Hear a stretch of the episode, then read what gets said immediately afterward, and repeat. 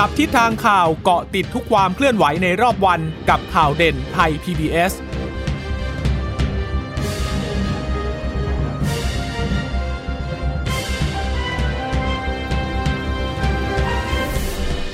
สวัสดีค่ะ สวัสดีค่ะ ต้อนรับคุณผู้ฟังสู่ข่าวเด่นไทย PBS นะคะ เราพบกันเป็นประจำทุกวันจันทร์ถึงศุกร์บ่ายๆแบบนี้ค่ะ อัปเดตข้อมูลข่าวสารที่เกิดขึ้นในรอบวันกับดิฉันจีราชาตาเอี่ยมรัศมีและคุณพึ่งนภาคล่องพยาบาลค่ะ ค่ะ คุณผู้ฟังรับฟังเราได้นะคะ ผ่านทางเว็บไซต์ไทย PBS radio com หรือว่าจะฟังผ่านทางแอปพลิเคชันไทย PBS podcast ได้ด้วยนะคะ ก็สวัสดีคุณผู้ฟังนะคะที่ฟังเราจากสถานีวิทยุที่เชื่อมสัญญาเชื่อมสัญญาณนะคะจากไทย PBS ด้วยนะคะะวันนี้ก็คงจะเป็นเรื่องของ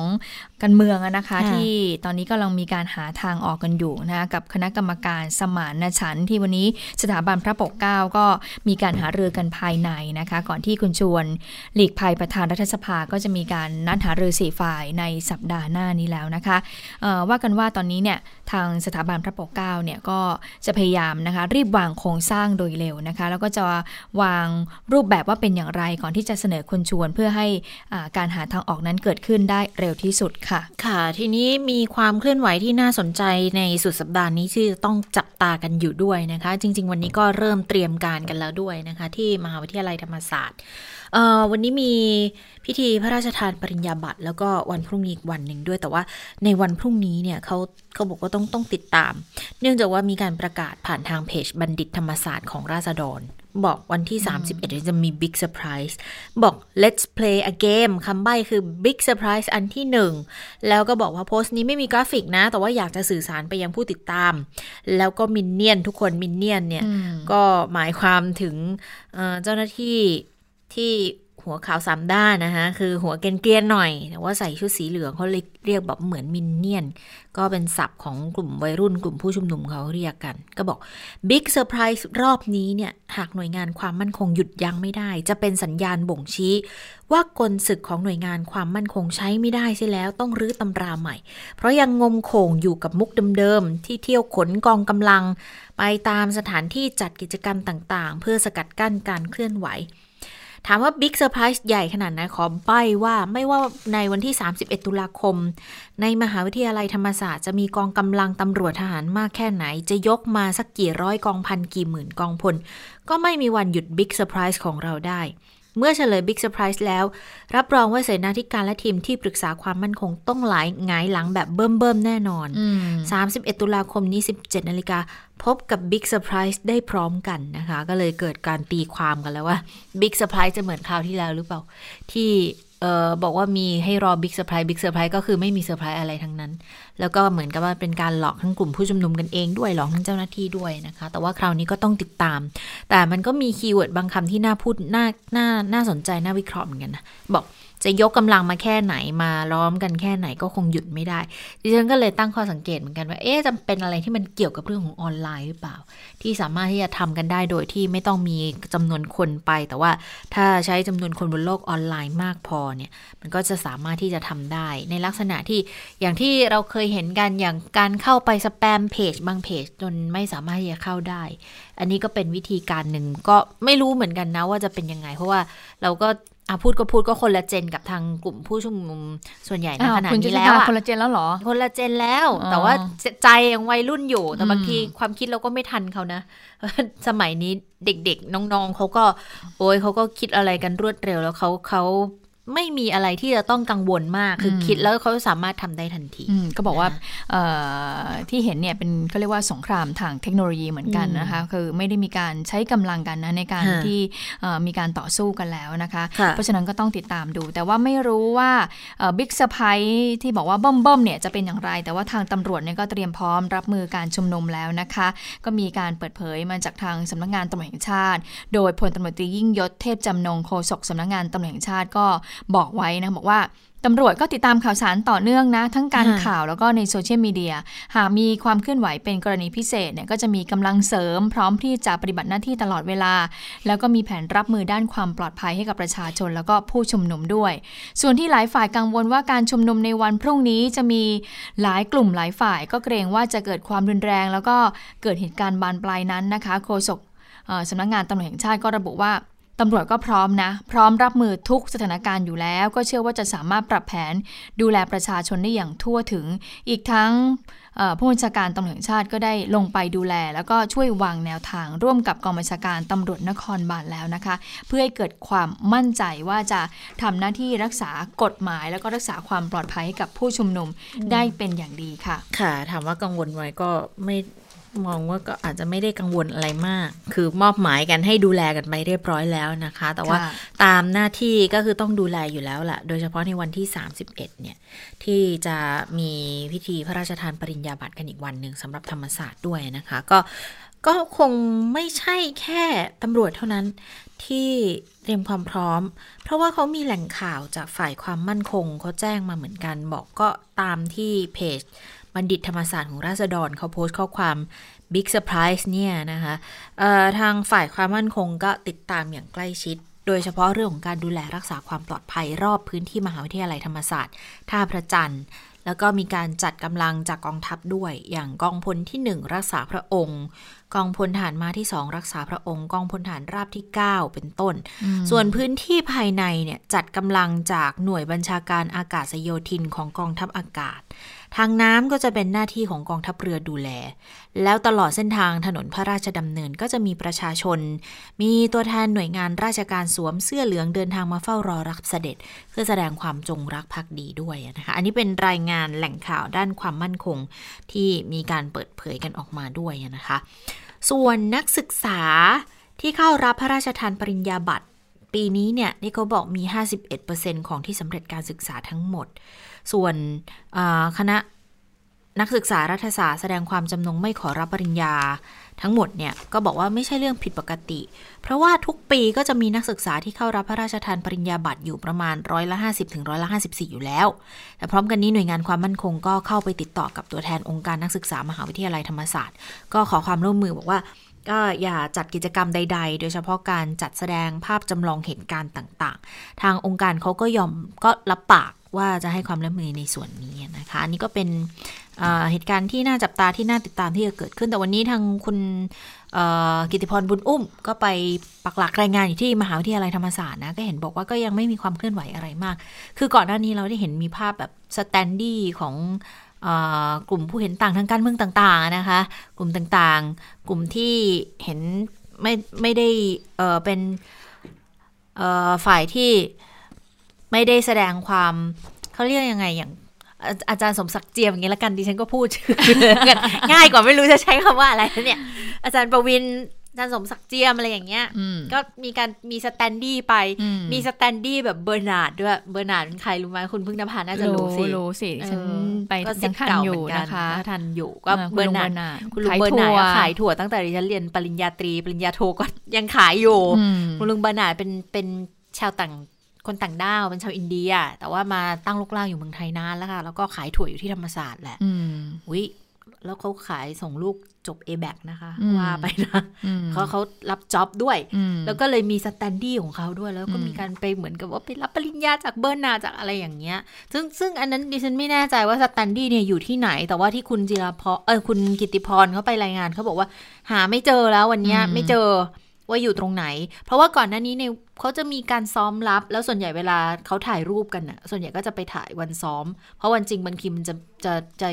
เข้มนิดนึง คือมันจะมีงานพระราชพิธีเนี่ยมันก็เลยดูอาจจะเป็นทางการแล้วก็อาจจะทำให้ความปลอดพงปลอดภัยอย่างเงี้ย แล้วข้างที่จะลำบากตึกส่วนใหญ่ก็จะปิดด้วย ซึ่งถ้าญาติมิตรไปก็จะลำบากกันนิดนึง ดังนั้นเขาก็เลยส่วนใหญ่เวลาถ่ายรูปก็ ไปวันซ้อมมาดาวันซ้อมกัน ก็จะมีก็อาจจะเป็นไปได้ก็คือวันซ้อมอาจจะมีความเคลื่อนไหวเพราะว่าเขาซ้อมไปแล้วไงคะแต่ว่าวันนี้เป็นวันจริงด้วยนะคะ ก็อาจจะไม่มีความเคลื่อนไหวตรงส่วนนั้นนะคะ ทีนี้ขยับมาดูเรื่องของแกนนำผู้ชุมนุมกันดีกว่านะคะ อย่างนายอนนท์นำพาตอนนี้นะคะตอนนี้พนักงานสอบสวนก็ได้ยื่นคำร้องฝากขังครั้งแรกนายอนนท์นำพาอายุ 37 ปีนะคะ ผู้ต้องหาร่วมจัดกิจกรรมชุมนุมที่ธรรมศาสตร์ท่าพระจันทร์แล้วก็มีการปักหมุดคณะราษฎรที่ท้องสนามหลวง เมื่อวันที่ 19 และ 20 กันยายน มีการยื่นหลักทรัพย์ขอประกันตัวนายอานนท์แต่ว่าศาลอาญาไม่อนุญาตให้ปล่อยตัวชั่วคราวนั้นนะคะ ต่อมาทนายความของนายอานนท์ก็ได้ยื่นอุทธรณ์คำสั่งขอปล่อยตัวชั่วคราวต่อศาลอุทธรณ์ล่าสุด เมื่อ 2 วันก่อนก็คือวันที่ 28 ตุลาคม ศาลก็ไม่อนุญาตให้ยกคำร้องนะคะ โดยศาลอุทธรณ์พิเคราะห์ความหนักเบาข้อหาแล้วก็พิธีการแห่งคดีแล้ว ก็เห็นว่าการกระทำตามข้อกล่าวหา มีลักษณะเป็นการร่วมกันกระทำความผิดของกลุ่มบุคคลจำนวนมาก อันก่อให้เกิดความเสียหายหรือความวุ่นวาย แล้วก็ส่งผลกระทบเป็นวงกว้าง อีกทั้งผู้ต้องหาขึ้นปราศัยก็ชักนำทำให้ประชาชนนั้นล่วงละเมิดต่อกฎหมายแผ่นดินนะคะ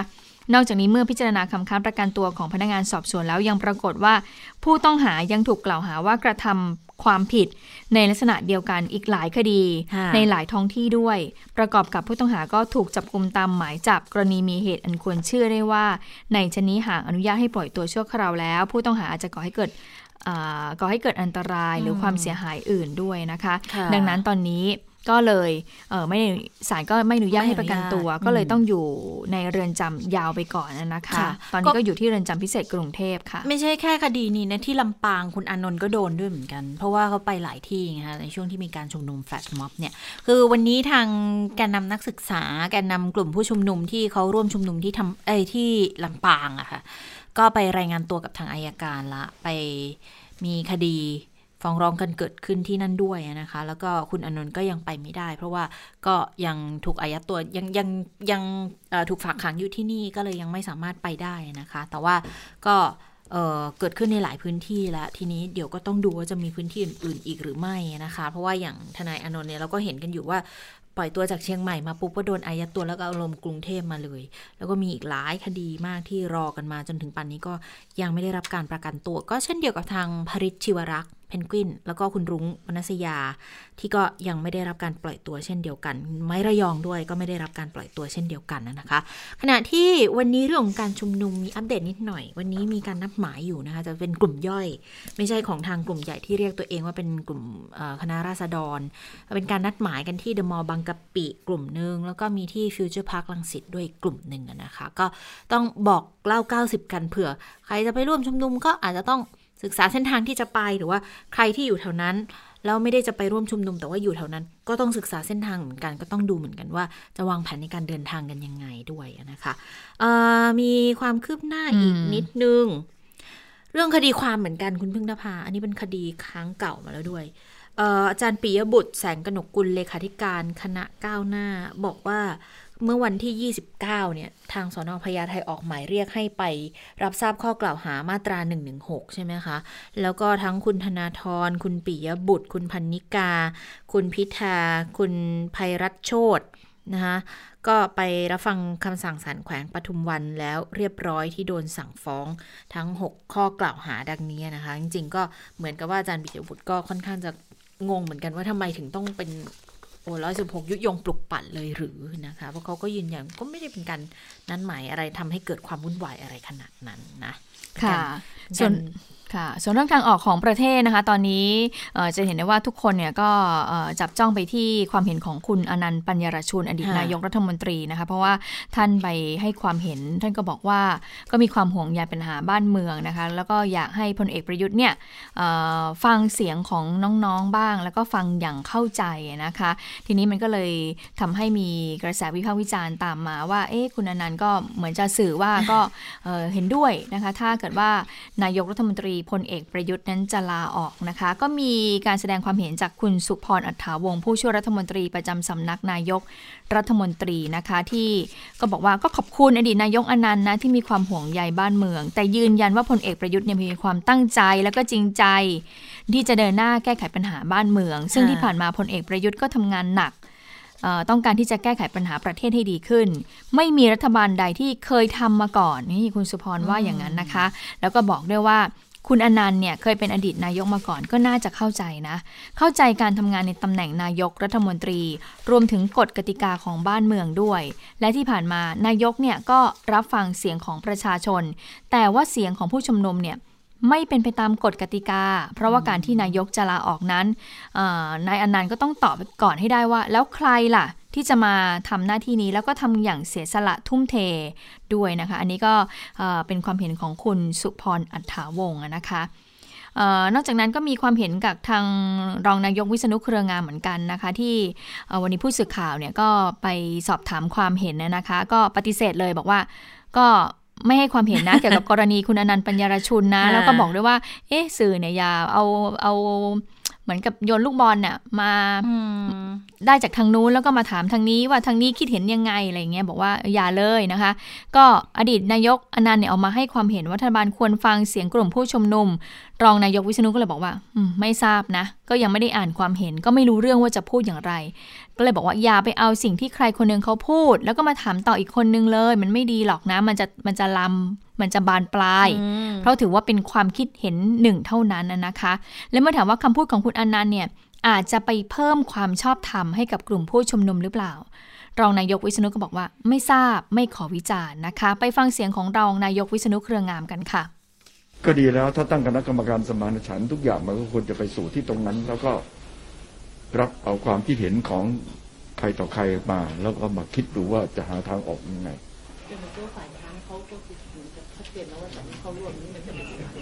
ไม่ทราบเหมือนกันไม่ทราบถ้าไม่มีฝ่ายค้านจะตั้งได้ไหมคะอาจารย์หรือว่าจะต้องมีฝ่ายค้านเข้าร่วมด้วยก็คงไม่ตอบนะครับ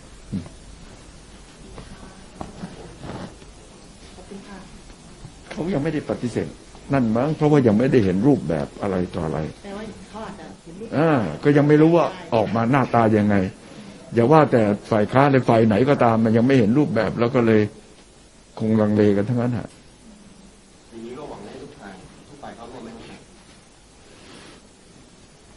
ก็ไม่ทราบพระรัฐบาลไม่ได้เป็นคนตั้งแล้วอาจารย์มองว่าถ้าตั้งขึ้นมาแล้วเนี่ยทางทุกฝ่ายควรเข้าร่วมเพื่อไปพูดถึงปัญหาและหาทางแก้กันไหมก็อย่าเพิ่งไปพูดซะตอนนี้เลยฮะ ตีปลาหน้าใสพูดซะตอนนี้ เดี๋ยวก็เลยแตกตื่นตกใจกันว่า เอ๊มี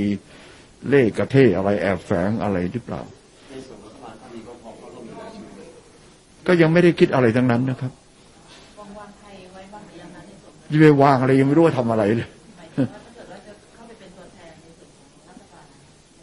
ยังไม่วางทั้งนั้นนะครับ เพราะยังไม่รู้ว่า ว่าคณะกรรมการนี้ประกอบด้วยใครแล้วทำอะไรยังไง ค่ะก็เป็นความเห็นในเรื่องของการจัดตั้งคณะกรรมการสมานฉันท์นะคะที่บอกกับคุณผู้ฟังไปว่าในวันนี้ล่ะค่ะทางสถาบันพระปกเกล้าเนี่ยก็กำลังออกแบบนะคะหารือเป็นการภายในอยู่ว่าโครงสร้างนั้นจะเป็นอย่างไรหน้าที่ขอบเขตอำนาจจะเป็นยังไงแล้วใครจะมาทำหน้าที่ตรงนี้นะคะ แต่ว่าในเรื่องของความคิดเห็นของคุณอนันต์ปัญญารชุนก็มีการตั้งคำถามเข้ามาเหมือนกันว่า แล้วสิ่งที่คุณอนันต์พูดเนี่ยถ้าจะแบบยาวๆเนี่ย คุณอนันต์เนี่ยว่ายังไงบ้างนะคะ ก็คือเรื่องของเรื่องคือว่าท่านเนี่ยไปพูดที่โรงแรมมาริออตสุขุมวิทพาร์คซึ่งเมื่อวันที่ 29 ตุลาคมเนี่ยก็มีการจัดเวทีนะเป็นเวทีนักคิดดิจิทัลนะคะ เราจะลดช่องว่างการสื่อสารด้วยความจริงใจและความงามได้อย่างไรนะคะซึ่งตอนหนึ่งท่านก็บอกว่าวันนี้หลายคนเข้าใจว่าสถานการณ์บ้านเมืองของเราเนี่ยอยู่ในภาวะวิกฤต แต่คนในรุ่นตนก็หมายถึงคนในรุ่นของคุณอนันต์นะคะ มองว่า ก็ไม่ได้เป็นความผิดปกติอะไร เพราะว่าเกิดเหตุการณ์แบบนี้มาไม่รู้กี่ครั้งในระยะ 88 ปีของการปกครองตามระบอบประชาธิปไตย แล้วก็บอกด้วยว่าในปัจจุบันปัญหาของการเมืองไทยเนี่ยเป็นปัญหาที่เรียกว่า เป็นการเมืองเหมือนที่เคยมีมาในอดีต พอมีปัญหาทางการเมืองทำไปทำมาก็สู้รบกันเสร็จก็มีการรัฐประหาร จากนั้นก็เขียนรัฐธรรมนูญใหม่ พอเขียนเสร็จก็เลือกตั้ง และเลือกตั้งเสร็จแล้วทำไงก็ตั้งรัฐบาล ต่อมาอีก 7-8 ปีก็วนเวียนกลับมาอีก มันไม่พ้นวงจรนี้ เพราะว่าสิ่งที่เราทำมาในอดีต 88 ปี ไม่ว่าจะเป็นการเขียนรัฐธรรมนูญ การตั้งรัฐบาล หรือมีนโยบายต่างๆ ก็ดี เป็นเรื่องของการมองผลในระยะสั้นเท่านั้น ไม่ได้มองประเด็นถึงแก่นรากของประเด็น มองประเด็นแค่เพียงผิวเผิน เมื่อมองผิวเผินก็ไม่รู้ว่าเหตุที่ทำให้เกิดประเด็นนี้นั้น มันเกิดขึ้นมาจากอะไร ดังนั้นเวลาแก้ก็ไม่ได้ไปแก้ที่ราก แต่ว่าไปแก้ที่กิ่งใบสาขา ดังนั้นทางออกที่ผ่านมาในอดีตเนี่ยเป็นแค่ทางออกระยะสั้น เหมือนอย่างที่เมืองไทยนั้นต้องการความสงบเรียบร้อย ซึ่งความสงบเกิดจากอะไร หากเกิดเพราะกฎหมายที่ควบคุมอันนั้นเรียกว่าเป็นความสงบที่ผิวเผิน ความสงบ ที่แท้จริง ต้องเป็นความสงบที่ไม่ได้เกิดจากการบังคับ ไม่ได้มาจากเบื้องบน และก็ไม่ได้มาจากเบื้องล่าง แต่เป็นความสงบที่ทุกฝ่ายพูดคุยกันแล้วยอมรับ ต้องมองว่าความสงบที่แท้จริง รากมันอยู่ที่ไหนค่ะ ค่ะ ก็คิดว่าคุณอนันต์ก็คิดนะคะบอกว่าตราบใดที่สังคมไม่มีความยุติธรรมไม่มีความเสมอภาคจะไม่มีความสงบ แต่ว่าไม่มีสังคมไหนแล้วค่ะที่สงบร้อยเปอร์เซ็นต์ อย่างน้อยถ้าหากจับเหตุของปัญหาที่ถูกต้องเนี่ย เราก็มีโอกาสไปสู่สังคมที่ยุติธรรมมากขึ้นเหลื่อมเหลื่อมล้ำน้อยลง ให้คนมีโอกาสมากขึ้นน้อยกว่าเดิม เราก็น่าจะพอใจแล้วนะคะ คุณอนันต์ก็พูดบอกว่า พูดได้เลยว่าเนี่ยมันเป็นข้อขัดแย้งระหว่างคนระหว่างคนละรุ่น คือสำหรับคนคนรุ่นของคุณอนันต์เนี่ย คุณอนันต์มองว่าเป็น digital ignorant ก็คือไม่ได้ใส่ใจกับเรื่องทางดิจิทัลมากแล้วเพราะว่าเราเราไหมถือเป็น digital ignorant ไหมไม่เรานี่เรารุ่นหลานรุ่นลูก รุ่นหลานคุณอนันต์เลยนะ เสียงสูงเลยเสียงสูงมากเสียงรุ่นลูกแล้วกันบอกว่าอ่าคือทางคนรุ่นนี้เนี่ยไม่ได้ต้องการไม่ได้มีความอยากที่จะเข้าสู่ดิจิทัลเลย คือถ้าเปรียบเทียบประวัติศาสตร์โลกข้อขัดแย้งของเมืองไทยทุกสมัยเนี่ยเป็นข้อขัดแย้งข้อพิพาทที่ไม่ใช่ระหว่างสองฝ่ายค่ะ จริง ๆ แล้วระหว่างคนสองกลุ่มเท่านั้นเป็นข้อพิพาททางการเมือง คือมีผลประโยชน์ส่วนตัวแอบแฝง แต่มันไม่ใช่ข้อพิพาทบนพื้นฐานของศาสนาหรือของเชื้อชาติของเราเนี่ยเป็นเรื่องส่วนตัวเป็นส่วนใหญ่โอ้อันนี้ถ้าเกิดคิดตามก็ก็ตามนั้นนะตามนั้นใช่ไหมตามนั้นเลยนะ แต่ว่าคุณคุณอนันต์ก็บอกว่า คิดว่าความวุ่นวายในปัจจุบันเนี่ย จะไม่ขอพูดถึงข้อเรียกร้องของเขา ความวุ่นวายปัจจุบันมันอ่อนดีกรีกว่าในอดีตไม่ว่าจะเป็น 14 ตุลาหรือ 6 ตุลา ซึ่งเป็นข้อพิพาทด้านการเมืองสองเหตุการณ์เนี่ยจบลงด้วยการปะทะกัน ส่วนการใช้อินเทอร์เน็ตใช้แพลตฟอร์มต่าง ๆ ที่ทำให้เกิดปัญหาความไม่เข้าใจเกิดขึ้น เหมือนไม่ได้คุยกันต่อหน้าค่ะ ดังนั้นก็ต้องเปิดกว้างก็ต้องรับฟังกันให้มาก สรุปแล้วคุณอนันต์คิดว่าปัญหาทุกประเทศเนี่ย เป็นเรื่องที่น่าวิตกในเรื่องของการสื่อสารสมัยใหม่พอมันใหม่เนี่ยมันมัน fake news อะไรมันเยอะอืมสิ่งที่ต้องระไดระวังกรองอะเนาะใช่ก็คือพอจะอ่านอะไรจะฟังอะไร อย่าเพิ่งไปมีข้อยุติเร็วนัก เพราะว่ามันมาจากอย่างนั้นอย่างนี้เหตุนั้นเหตุนี้ ต้องฟังต้องพิจารณาอย่างเที่ยงธรรมด้วย แล้วความรุนแรงทางวาจาหรือพวก hate speech เนี่ยมันจะทำให้เกิดความรุนแรงทางกายภาพทันที ทั้งนี้คุณอนันต์ก็ตอบคำถามผู้ร่วมสัมมนาด้วยนะคะ ในเรื่องของประเด็นร่างรัฐธรรมนูญด้วย บอกเขียนเนี่ยต้องเขียนหลักการสำคัญค่ะ แต่ของเราปัญหาก็คือเริ่มเริ่มจากนักกฎหมายก่อน คือไม่ได้เน้นประชาชนไง ก็จะอยู่แค่แบบแบบฉบับวิธีการเลือกตั้ง บางทีเขียนเขียนยาวเขียนละเอียดเกิน แล้วเขียนละเอียดมันมีหมกเม็ดเรื่องต่างๆ พอไปมีผลมีกฎหมายลูกขึ้นมา มันก็เกิดผลขึ้นมาตามมาเป็นลูกโซ่ ให้นักการเมืองเขียน ถ้าผู้ร่างรัฐธรรมนูญไม่ได้เขียนกฎหมายลูกเองมันจะไปสอดคล้องได้ยังไง การเขียนรัฐธรรมนูญฉบับใหม่หรือจะปรับปรุงเนี่ยคือต้องวางเกณฑ์มาก่อนเลยว่า ควรให้สั้น อย่าไปลงรายละเอียดเยอะดูมาตราที่สร้างปัญหาคุณอนันต์มองว่ามาตราไหนมีปัญหา แน่นอนเรื่องการแต่งตั้ง 250 สวค่ะ บอกว่าให้อำนาจนายกตั้ง สวเอ้อสวมาเลือกนายก อันนี้ต้องออกไปแน่อืมๆอันนี้มันเป็นประเด็นสำคัญที่ทำให้เกิดขบวนการที่สิ่งที่เยาวชนรุ่นใหม่ แล้วก็รุ่นเก่าอย่างตัวคุณอนันต์ด้วย อยากเห็นว่าไม่มีมาตรานี้อยู่ในรัฐธรรมนูญฉบับต่อไป แล้วก็มาตรา 112 ด้วยค่ะ จะเขียนยังไงก็ได้ แต่จะต้องไม่เป็นคดีอาญาไม่มีการลงโทษ และเป็นคดีแพ่งมีค่าปรับเท่านั้น และไม่ใช่ปรับเนี่ยอัตราที่สูงเกินไปด้วย ต้องวางหลักเกณฑ์ให้แน่นอนว่าต้องการอะไร หลายมาตราที่มีปัญหาก็ปรับปรุงกันไป อันนี้ก็เป็นเป็น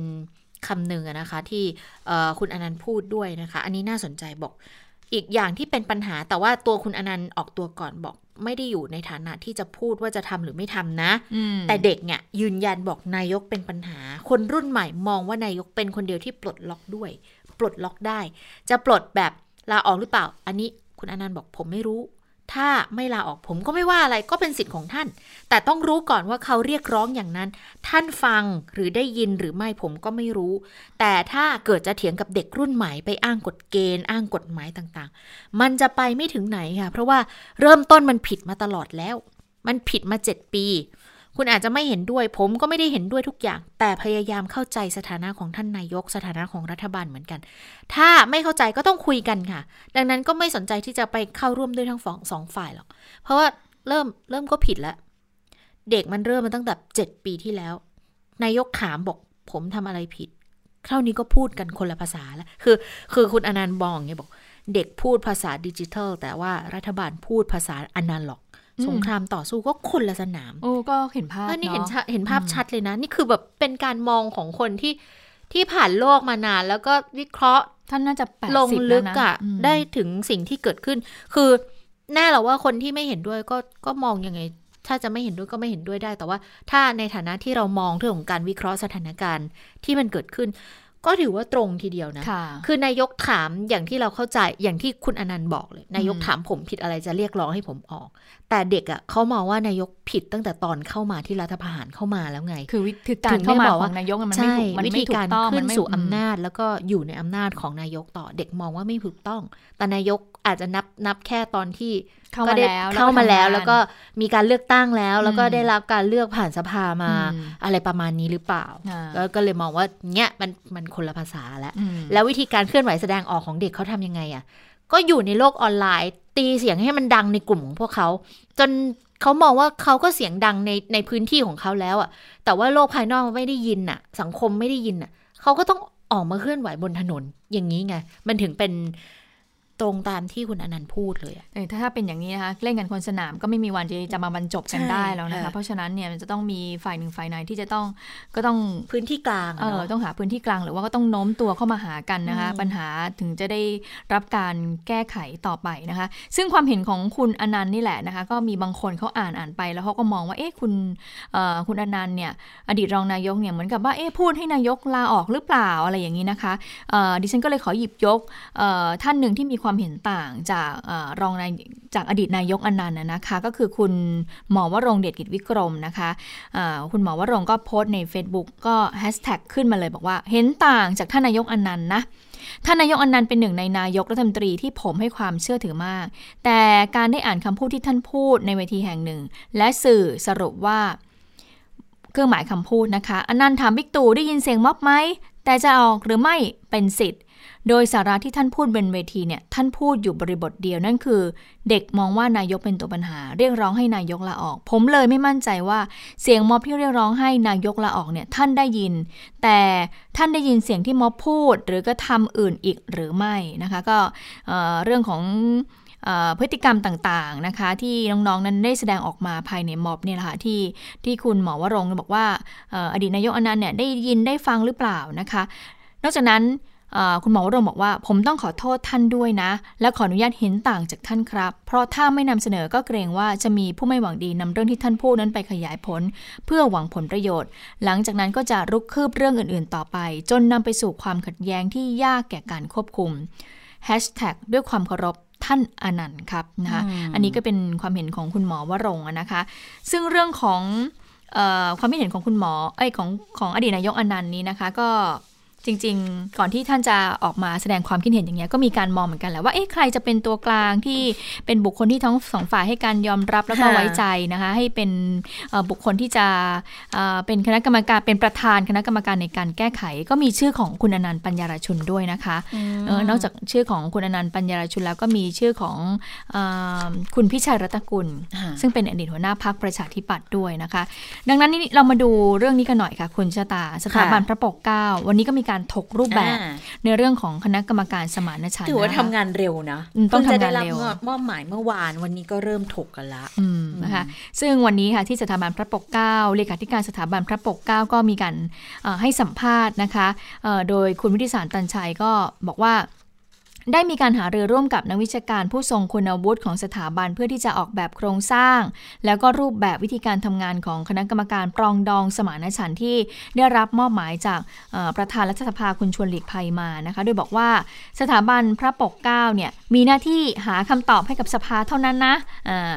ไม่ได้เป็นฝ่ายดำเนินการเองทั้งหมด ขณะนี้อยู่ระหว่างคิดค้นโครงสร้างที่เหมาะสมอยู่ โดยเฉพาะโครงสร้างคณะกรรมการปรองดองในอดีต และก็ข้อเสนอที่เกิดขึ้นจากการอภิปรายทางออกร่วมกันของรัฐสภา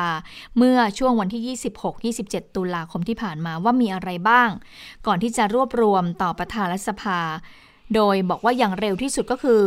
วันจันทร์ที่จะถึงนี้นะคะ โดยจะเสนอให้เห็นว่าโครงสร้างแต่ละโครงสร้างเนี่ยมีข้อดีข้อเสียอย่างไร อ๋อแปลว่าน่าจะต้องมีหลายโมเดลอืมหลายรูปแบบให้ให้ให้ให้ทางประธานชวนนั้นได้เลือกนะคะ แล้วก็มีข้อจำกัดอย่างไร รวมถึงข้อห่วงใยของสถาบันพระปกเกล้าด้วย แต่ก็ยอมรับว่าเงื่อนไขการตั้งคณะกรรมการปรองดองครั้งนี้เนี่ยยังไม่มีเป้าหมายที่ชัดเจนนะว่าต้องการไปถึงจุดไหนอย่างไร อะไรที่เป็นเนื้อหาที่ต้องเอามาพูดคุยกันบ้าง โดยสถาบันเนี่ยออกแบบได้เพียงโครงสร้าง แล้วก็วิธีการทำงานในเชิงหลักวิชาการเท่านั้นนะคะ รวมถึงรวบรวมประสบการณ์จากต่างประเทศมานำเสนอ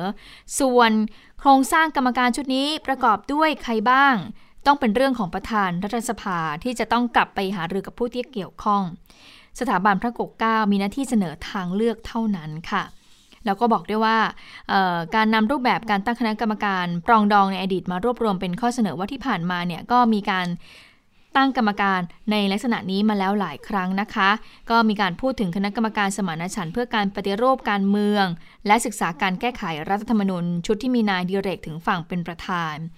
คณะกรรมการอิสระตรวจสอบค้นหาความจริงเพื่อความปรองดองแห่งชาติที่มีอาจารย์คณินนครเป็นประธานคุณคุณไหมคะคุณชะตา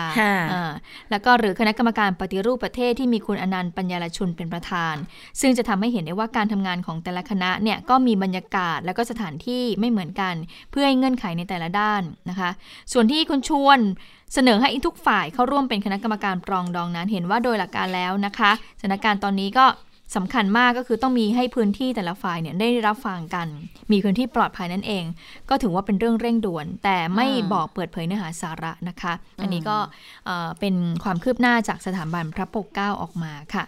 ก็คงจะต้องดูนะว่าใครจะมาเป็นประธานคณะกรรมการ ก็มีชื่อหลายท่านอย่างที่บอกไปคุณชวนก็ถือว่ามีชื่อด้วยเหมือนกันนะคะ ที่อาจจะเป็นประธานด้วยหรือเปล่านะคะ คือไม่ไม่แน่ใจเหมือนกันถ้าเป็นชุดย่อยอาจจะเป็นไปได้แต่ว่าถ้าถ้าชุดใหญ่ก็ไม่แน่ใจ เพราะว่าถ้าเราไปดูในโลกออนไลน์ในในกลุ่มความเห็นกลุ่มคนรุ่นใหม่เนี่ยบางทีก็เห็นความเห็นอะไรเกี่ยวกับคุณชวนที่ดูแล้วก็ อืมองกันคนละแง่คนละมุมนะก็จะเป็นในลักษณะนั้นไป แต่ทีนี้ในเรื่องของคณะกรรมการเนี่ยนายกรัฐมนตรี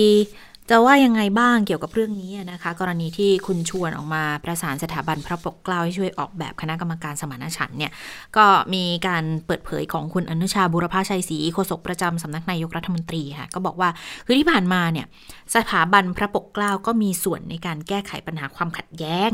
เคยมีข้อเสนอแนะที่ดีในเรื่องต่างๆ แต่ว่าคงไม่ใช่แค่สถาบันพระปกเกล้าอย่างเดียว ยังมีอีกหลายองค์กรที่สามารถช่วยกันออกความเห็น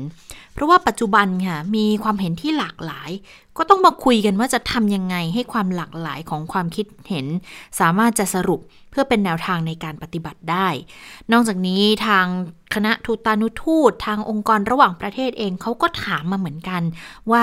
แล้วก็สนับสนุนจะให้มีการเจรจาด้วยเหมือนกัน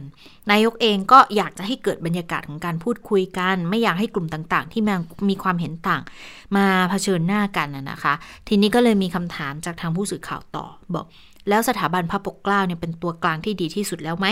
คุณอนุชาก็บอกว่าก็คงไม่ใช่แค่แห่งเดียวนะ ก็มีอีกหลายแห่งก็ต้องการให้หลาย ๆ ส่วนที่มีแนวคิดเพื่อนำพาประเทศกลับสู่ภาวะปกติโดยเร็วที่สุด เพราะว่าหน่วยงานที่เกี่ยวข้องกับตัวเลขเศรษฐกิจเนี่ยเขาก็พยายามออกบทความที่ทำให้ประเทศมีความมั่นใจว่าตัวเลขไม่ได้เลวร้ายเหมือนอดีตถึงจะติดลบก็ลบน้อยกว่าเดิมกำลังค่อย ๆ ออกมาจากประเทศที่เศรษฐกิจถดถอยและจัดการโควิดได้ดี ก็จะทำให้เศรษฐกิจดีขึ้นด้วยนะคะ แล้วก็เดี๋ยวที่หน้านายกลงใต้ด้วย ก็คงจะได้พูดคุยกับกลุ่มจังหวัดต่างๆ ในการทำงานเพิ่มเติมเพิ่มมากขึ้นด้วยนะคะ แต่ว่าถ้าถามถึงเรื่องของตัวแทนรัฐบาลที่จะส่งเข้าไปนั่งในคณะกรรมการสมานฉันท์เนี่ยต้องเชี่ยวชาญด้านไหน คุณอนุชาก็บอก เดี๋ยวต้องดูก่อน ดูสภาก่อนว่าแนวทางของคณะกรรมการที่ตั้งขึ้นจะมุ่งประเด็นไหน รัฐบาลยังไม่รู้เนื้อหา อันนี้ยังเป็นเรื่องของรัฐสภาอยู่นะคะ ก็คือก็ยังไม่ตกผลึกนะ แต่ทีนี้เนี่ยก็มีอีกเรื่องหนึ่งที่มันมีข่าวมีกระแสกันมาค่อนข้างสะพัดอยู่เหมือนกันนะในระยะเนี้ยบอกเรื่องของการปฏิวัติ นายกได้พูดชัดเจนแล้วว่าสนับสนุนให้ตั้งกรรมการขึ้นมา นี่จะมีเรื่องเรื่องของการปฏิวัติอะไรหรือไม่อย่างไรแล้วนายก มีความคิดเห็นอย่างนี้ยังไงนะคะ ลองไปฟังเสียงของคุณอนุชากันค่ะท่านนายกได้พูดชัดเจนไปแล้วนะครับในช่วงที่มีการประชุมร่วมกันของรัฐสภานะครับว่าทางรัฐสภาเองก็จะมีการเปิดในเรื่องของการที่จะมีคณะกรรมการขึ้นมาชุดหนึ่งนะครับจากหลายฝ่ายไม่ว่าจะเป็นสสเองก็ดีสวแล้วก็ในส่วนของรัฐบาล รวมไปทั้งถึงผู้ที่มี ความคิดเห็นต่างกันนะครับ ในส่วนของหลาย ๆ กลุ่มเนี่ยก็จะนำมาพึ่งการเจรจาแล้วก็พูดคุยเพื่อปัญหาหาทางออกของประเทศชาติในลักษณะของการที่เรียกว่าเดินหน้าไปด้วยกัน ในการที่จะหาแนวทางในการที่จะสรุปกันนะครับ ว่าประเทศจะต้องเดินหน้ากันไปอย่างไร ในเรื่องของแนวคิดต่าง ๆ ทั้งหมดนะครับตอนนี้ยังไม่ได้พูดคุยในรายละเอียดนะครับ รอทางด้านสภาที่เขาจะกำหนดขึ้นมาว่าจะมี การประชุมในเบื้องต้นเมื่อไหร่อย่างไรนะครับ และถึงจะกำหนดในเรื่องของการที่ว่าจะให้ใครเข้าไปเป็นตัวแทนในส่วนของรัฐบาลอีกครั้งหนึ่งนะครับ ค่ะ อันนี้ก็เป็นความเห็นจากคุณอนุชาบุรพชัยศรีนะคะที่พูดถึงความห่วงใยของนายกรัฐมนตรีนะคะก็ต้องติดตามกันค่ะ ในสัปดาห์หน้าก็น่าจะมีความชัดเจนแล้วล่ะนะคะสำหรับรูปแบบแล้วก็โมเดลของคณะกรรมการสมานฉันท์ที่จะออกมาจากสถาบันพระปกเกล้านะคะก็ต้องรีบดำเนินการทำเอ่อหลังจากที่สถาบันพระปกเกล้าเนี่ยได้เสนอโมเดลต่างๆ ให้กับทางท่านประธานชวนแล้วนะคะก็คงจะต้องไปสรุปกันว่าเป็นยังไง และที่สำคัญก็เลือกใครขึ้นมาเป็นประธานนะแล้วก็ในการตั้งคณะกรรมการมันมีวิธีการอย่างไร สามารถที่จะเอาความเห็นต่างเข้ามาร่วมในเวทีพูดคุยได้มากน้อยแค่ไหน เพราะว่าในเบื้องต้นเนี่ยทางพักฝ่ายค้านก็อย่างพักเพื่อไทยก็ออกมาบอกแล้วนะว่า ไม่ขอเข้าร่วมในการตั้งในการเข้าร่วมเป็นคณะกรรมการสมานฉันท์เพราะมองว่าเป็นการซื้อเวลา แต่ว่าพักก้าวไกลเนี่ยคุณพิธาก็บอกว่าขอดูก่อน ขอดูก่อนว่าจะออกมาเป็นอย่างไรนะคะ ก็ก่อนหน้านี้อาจารย์สติธรซึ่งเป็นนักวิชาการสถาบันพระปกเกล้าก็บอกว่าทางพรรคเพื่อไทยอย่าเพิ่งรีบออกมานะ เดี๋ยวจะตกขบวนนะ ให้ดูก่อนละกันนะว่ารูปแบบที่ออกมาเนี่ยจากสถาบันพระปกเกล้านั้นจะเป็นอย่างไรมาดูความเห็นของสว คุณเสรีสุวรรณพานนท์กันบ้างนะคะ ที่พูดถึงการจัดตั้งคณะกรรมการ สมานฉันท์หาทางออกให้กับประเทศนะคะ คุณเสรีก็บอกว่า สนับสนุนนะ กับอืมเวทีของรัฐสภาว่าจะคลี่คลายปัญหาได้ แต่ว่าการดำเนินการใดๆเนี่ยก็ต้องคำนึงถึงคนทุกกลุ่ม ซึ่งก็รวมถึงกลุ่มผู้ชุมนุมที่มีทั้งฝ่ายสนับสนุนรัฐบาลค่ะแล้วก็ฝ่ายที่เรียกร้องให้รัฐบาลนั้นลาออกด้วย ส่วนกรณีที่พักฝ่ายค้านเนี่ยไม่ขอเข้าร่วม อาจทำให้การเอ่ออาจทำให้การสร้างความปรองดองนะมันเกิดขึ้นได้ยากนะคะ คุณเสรีก็บอกว่าเอ่อ คณะกรรมการสมานฉันนะมองว่าตั้งได้ แต่คนที่เข้ามาร่วมนั้นต้องพิจารณาด้วยความอดทนมีเหตุผลนะนะคะ ก็ต้องเออเป็นไปอย่างถ้อยทีถ้อยอาศัยแล้วก็ลดลาวาสอกันค่ะทีนี้ไปดูความเห็นจากในรายการ ตอบโจทย์ตอบโจทย์กันบ้างนะคะ ซึ่งรายการตอบโจทย์ก็จะออกในค่ำคืนนี้นะคะเอ่อวันนี้เนี่ยก็มีการพูดคุยถึงเรื่องของถกทางออกให้กับประเทศนะคะ วันนี้ก็มีแขกรับเชิญหลายท่านด้วยกันนะคะ มีทั้งคุณสุนีชัยรสซึ่งเป็นผู้อำนวยการศูนย์ส่งเสริมความเสมอภาคและความเป็นธรรมมหาวิทยาลัยรังสิตนะคะ ก็พูดถึงเรื่องนี้เหมือนกันว่าทางออกของประเทศไทยเป็นอย่างไร ไปฟังเสียงบางช่วงบางตอนของอาจารย์สุนีกันค่ะ แต่ว่าโดยส่วนตัวนะคะ ถ้าเป็น เอาเอาแบบต่างประเทศละกัน ครับ ต่างประเทศเนี่ยความจริงนายกควรจะลาออกได้แล้ว ท่านนายกลาออกแก้ได้ไหม อะพอนายกลาออกสมมตินะคะ มันก็จะนำไปสู่ทางแก้ในรัฐธรรมนูญปัจจุบัน คืออย่างน้อยเนี่ยนำไปสู่การแก้ปัญหาแต่ไม่พออม เพราะจริง ๆ แล้วมันต้องแก้รัฐธรรมนูญด้วย พอจะแก้รัฐธรรมนูญ ตอนนี้เนี่ยมันมีปัญหาว่าเดดล็อกของมันอยู่ที่ สวครับ84 คนครับจะโหวตให้หรือเปล่า ใช่ไหมคะ แล้วมันก็ไปติดหนึบอยู่ที่เราวิเคราะห์กันเหมือนเหมือนพายเรือในอ่างกันอยู่เนี่ยคราวนี้ถ้าจะให้เสนอตอนนี้นะคะ เท่าที่พอจะนึกออกแล้วกันครับว่ามันจะเป็นไปได้ไหมหนึ่งก็คือนายกควรจะลาออกครับเพื่อแสดงสปิริตอันมันไม่ใช่ปัญหาเด็กแล้ว มันเป็นปัญหาสถานการณ์ทั้งประเทศที่ไม่พอใจ แล้วก็สร้างปัญหาให้กับผู้คนมากมายจริงๆสองก็คือรัฐธรรมนูญ60 เนี่ย การมีสวล็อกเอาไว้ตรงนี้เนี่ย สปิริตของสวความจริงสวในนั้นหลายคนเราก็เคารพนะคะครับเป็นคนที่เราเอ่อครับทำงานด้วยกัน แต่วันนี้ต้องช่วยหาทางออกให้ประเทศครับไม่ควรจะเรียกร้องแต่ลุงตู่ละอืมเพราะฉะนั้นสวต้องแสดงสปิริตด้วยแหละอืมนะคะความเห็นของอาจารย์สุนีก็ที่จับประเด็นได้ที่อาจารย์พูดมาคือว่านายกลาออกเนี่ยอาจจะไม่พอก็ต้องเคือเหมือนรับผิดชอบร่วมกันอืเนาะมก็ต้องให้สวเนี่ยก็ต้องเป็นปลดล็อก spirit สาวมีด้วย spirit นะคะต้องมีอืมแสดงสปิริตด้วย ก็ฟังดูแล้วก็ไม่ต่างจากอีกท่านหนึ่งค่ะค่ะอาจารย์สมชัยศรีศรีสุทธิยากร ซึ่งเป็นอดีตกกต และตอนนี้เนี่ยเป็นผู้อำนวยการศูนย์วิจัยการเมืองและการพัฒนามหาวิทยาลัยรังสิตนะคะ ก็ออกมาบอกเหมือนกันว่า นายกลาออกก็ไม่พอจะต้องปลดล็อกสวด้วยพอปลดล็อกสวเสร็จเนี่ยก็คือเอ่อปลดล็อกมาตรา 272 ใช่ไหมคะที่ให้อำนาจเอ่อสวในการเลือกนายกรัฐมนตรีใช่ไหมคะมาตรา 272 นี้ คือปลดล็อกตรงส่วนนี้แล้วเนี่ยก็เอ่อระหว่างนั้นเนี่ยก็เอ่อ ปลดล็อกในเรื่องของการแก้ไขมาตรา 256 ด้วย เพื่อจัดตั้งสสร และไม่ว่าจะเปลี่ยนรัฐบาลหรือยังไงก็ตามเนี่ยสสร ชุดนี้ก็ต้องดำเนินการต่อไปนะคะไปฟังเสียงของอาจารย์สมชัยกันค่ะถ้านายกฟังนะฮะครับหรือไม่ก็มีคนก๊อปไปส่งนายกให้ฟังนะฮะสคริปต์ต้องเป็นแบบนี้ครับ เป็นยังไงเออเนี่ยเริ่มต้นเนี่ยเปิช่วยดสภา ช่วยหาทางออกเปิดสจริงๆภานะครับ เอามาตรา 272 เป็นอะมาตราหลักก่อนอะนั่นก็คือหมายความว่า ให้สวถอยตัวเองออกจากกระบวนการเลือกนายกนะฮะคือแก้ 272 ก่อนครับการแก้ 272 เนี่ย สว ไม่ต้องมาเลือกนายกด้วยกันแล้วครับใช่ไหมครับ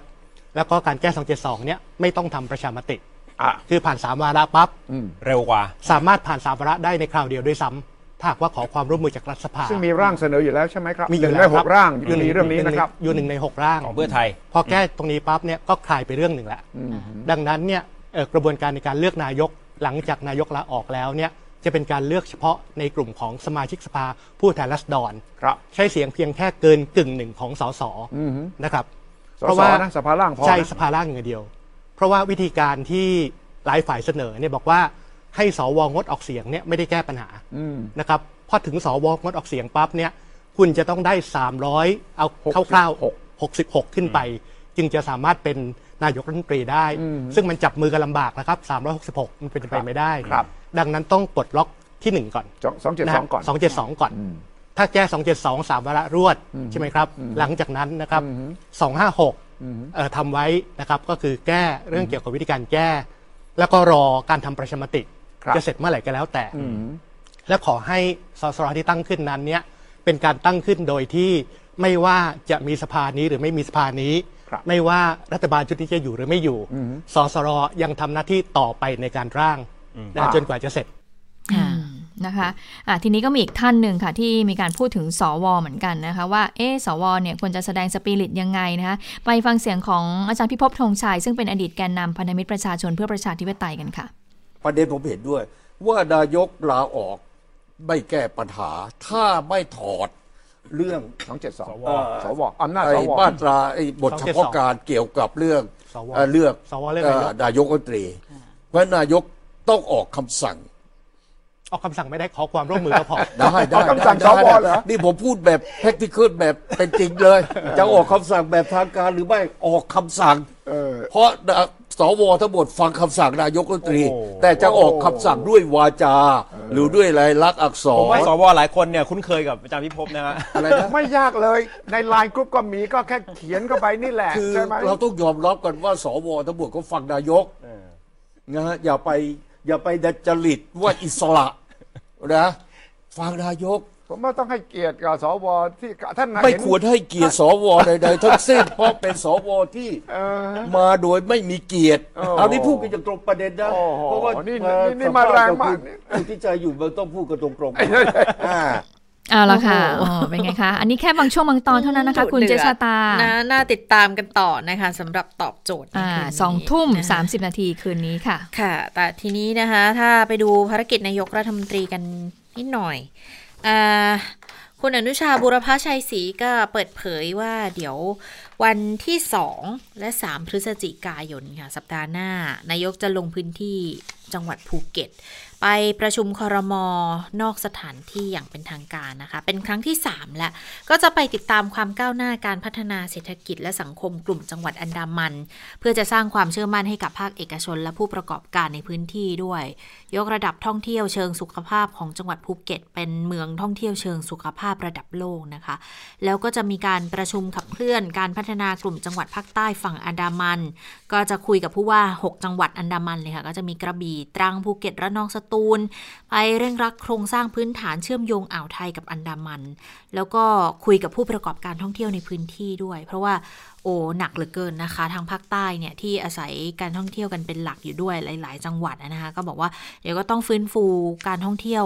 วาระสำคัญก็คือที่บอกการท่องเที่ยวเชิงสุขภาพภูเก็ต เป็นเมืองท่องเที่ยวระดับโลกแบบเชิงสุขภาพนะคะ แล้วก็จะจัดแพ็กเกจท่องเที่ยวสำหรับนักท่องเที่ยวต่างชาติด้วย เรื่องของไม้เรื่องของจัดสัมมนาภาครัฐ ในจังหวัดที่ได้รับผลกระทบด้วย ก็คงจะให้ลงไปทางใต้กันเยอะหน่อยนะคะ ทีนี้เนี่ยเขาจะมีการไปดูเรื่องของการตรวจคัดกรองนักท่องเที่ยวต่างประเทศด้วย โดยเฉพาะในพื้นที่เกาะสมุยนะ เพราะว่าเราก็เห็นกันแล้วว่ามีคุณผู้หญิง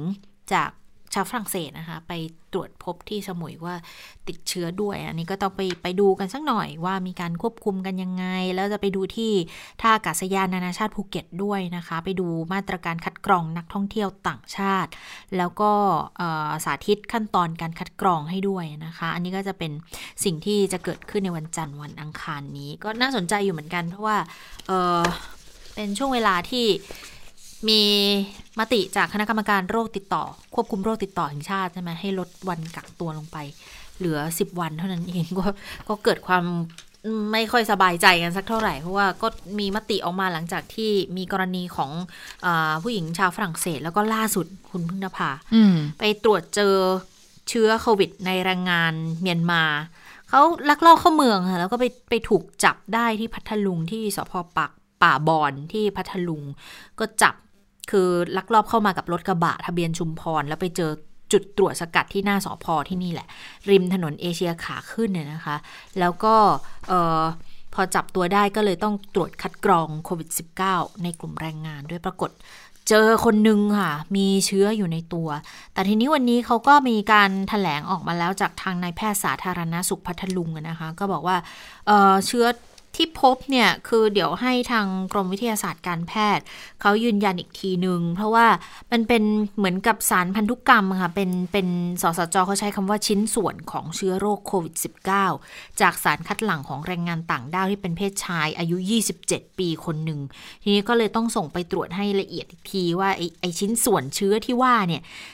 คือยังเป็นเชื้อเป็นหรือว่าเป็นเป็นซากเชื้อที่ตายไปแล้ว แล้วแพร่เชื้ออะไรไม่ได้แล้วนะคะ ก็ต้องเดี๋ยวรอให้ชัดเจนก่อนอีกทีหนึ่งแต่ว่าตอนนี้เนี่ยกลุ่มเสี่ยงทั้งหมดให้ไปอยู่ที่โรงพยาบาล ไปกักตัวที่โรงพยาบาลหมดละ แล้วก็ถ้าหลังจากนี้ถ้าเกิดว่ายืนยันเป็นซากเชื้อก็ดำเนินคดีลักลอบเข้าเมืองผิดกฎหมายต่อไปนะคะ แต่ว่าถ้าป่วยก็เดี๋ยวต้องรักษาก่อนแล้วค่อยค่อยผลักดันกลับประเทศนะคะ ค่ะสำหรับสถานการณ์โควิด -19 ตอนนี้ทั่วโลกก็มีผู้ติดเชื้อเยอะมากทีเดียวนะคะ 45 ล้านคนเข้าไปแล้วนะคะ แล้วก็วันเดียวเนี่ยก็พุ่งสูงใช่ไหมห้าแสนคนนะคะ ก็เขาบอกว่าเดี๋ยวนี้เมื่อก่อนเนี่ยสามสี่วันล้านหนึ่งใช่ไหมเดี๋ยวนี้ก็คือสองวันล้านหนึ่งแล้ว แล้วอเมริกาที่น่ากลัวมากเลยอเมริกาเก้าหมื่นกว่าคน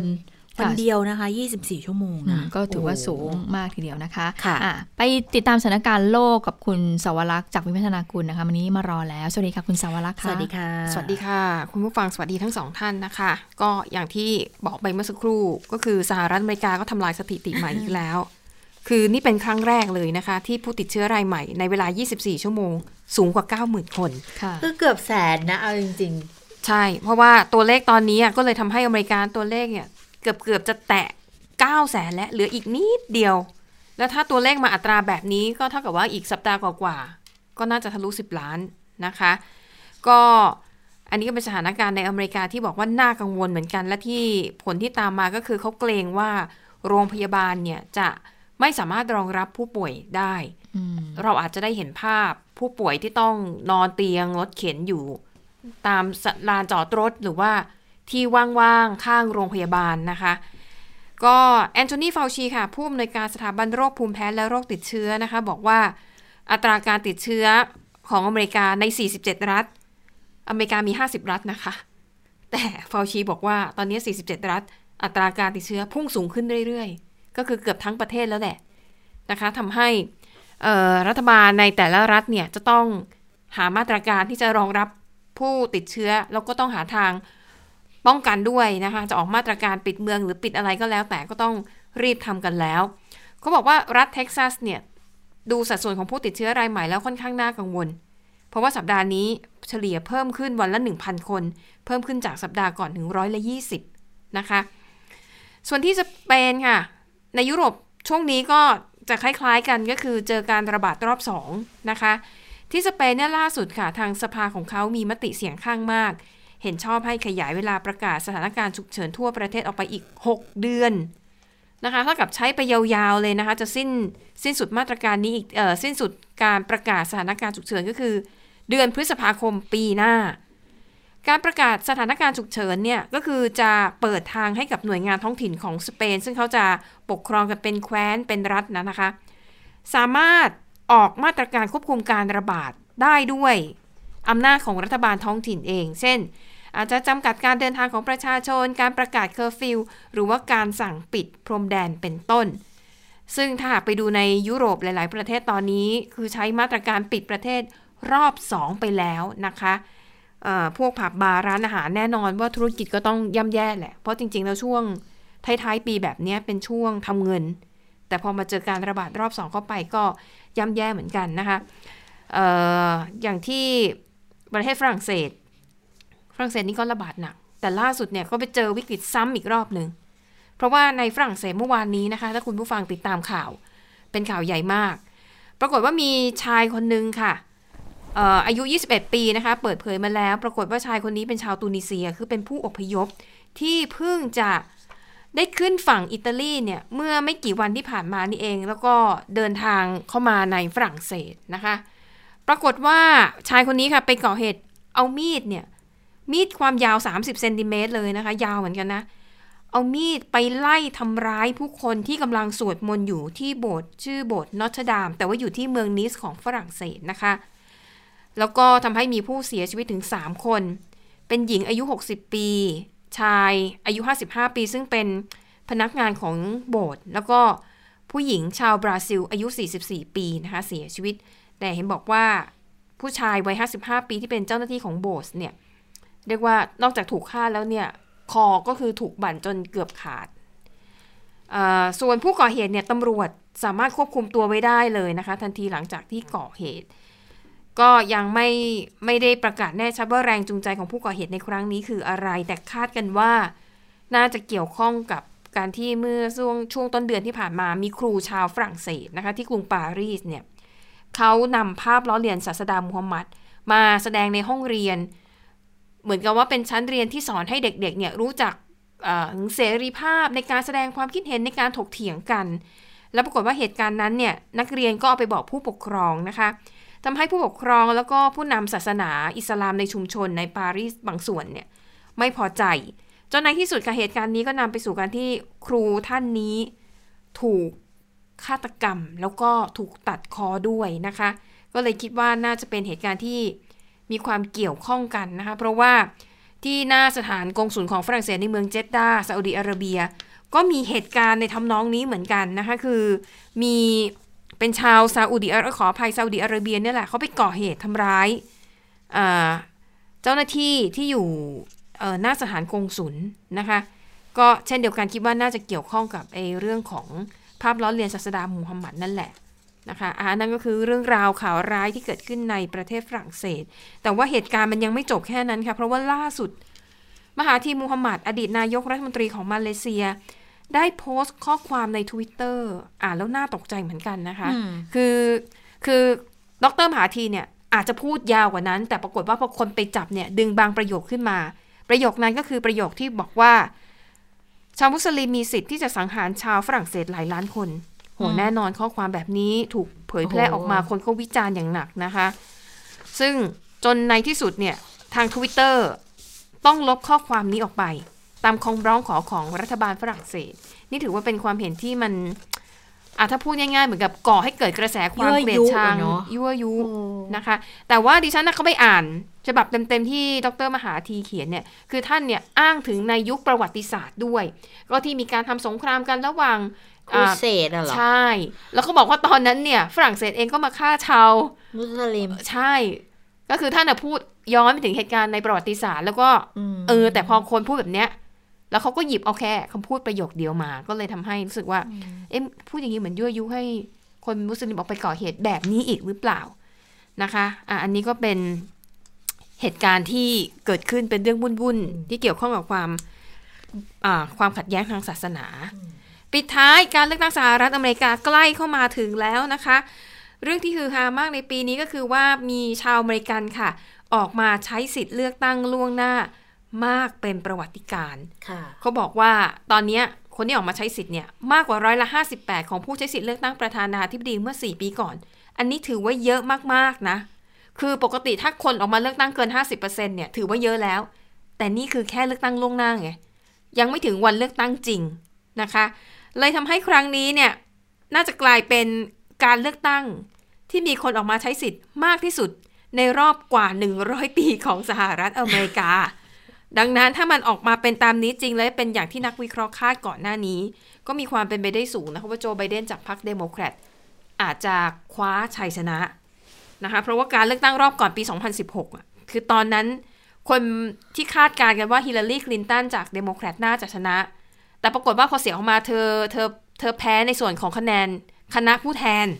แต่เสียงของประชาชนโดยรวมที่เรียกว่า popular vote เนี่ย เธอนำนะคะ ดังนั้นคนก็เลยมองว่าสาเหตุที่คลินตันแพ้รอบที่แล้วเนี่ยเพราะว่า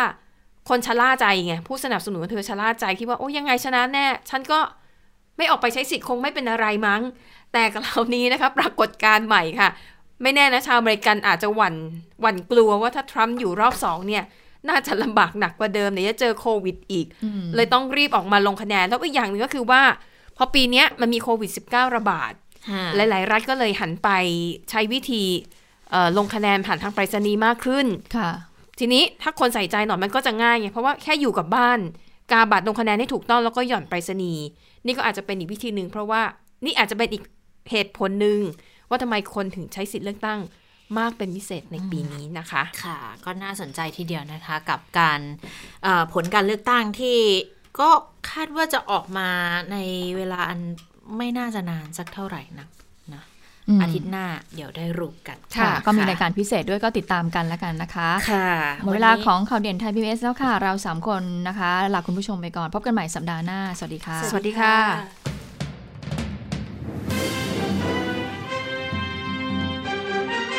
ติดตามข่าวเด่นไทย PBS ได้ทุกวันจันทร์ถึงศุกร์เวลา 15 นาฬิกา ทางไทย PBS Radio และติดตามฟังข่าวได้อีกครั้งทางไทย PBS Podcast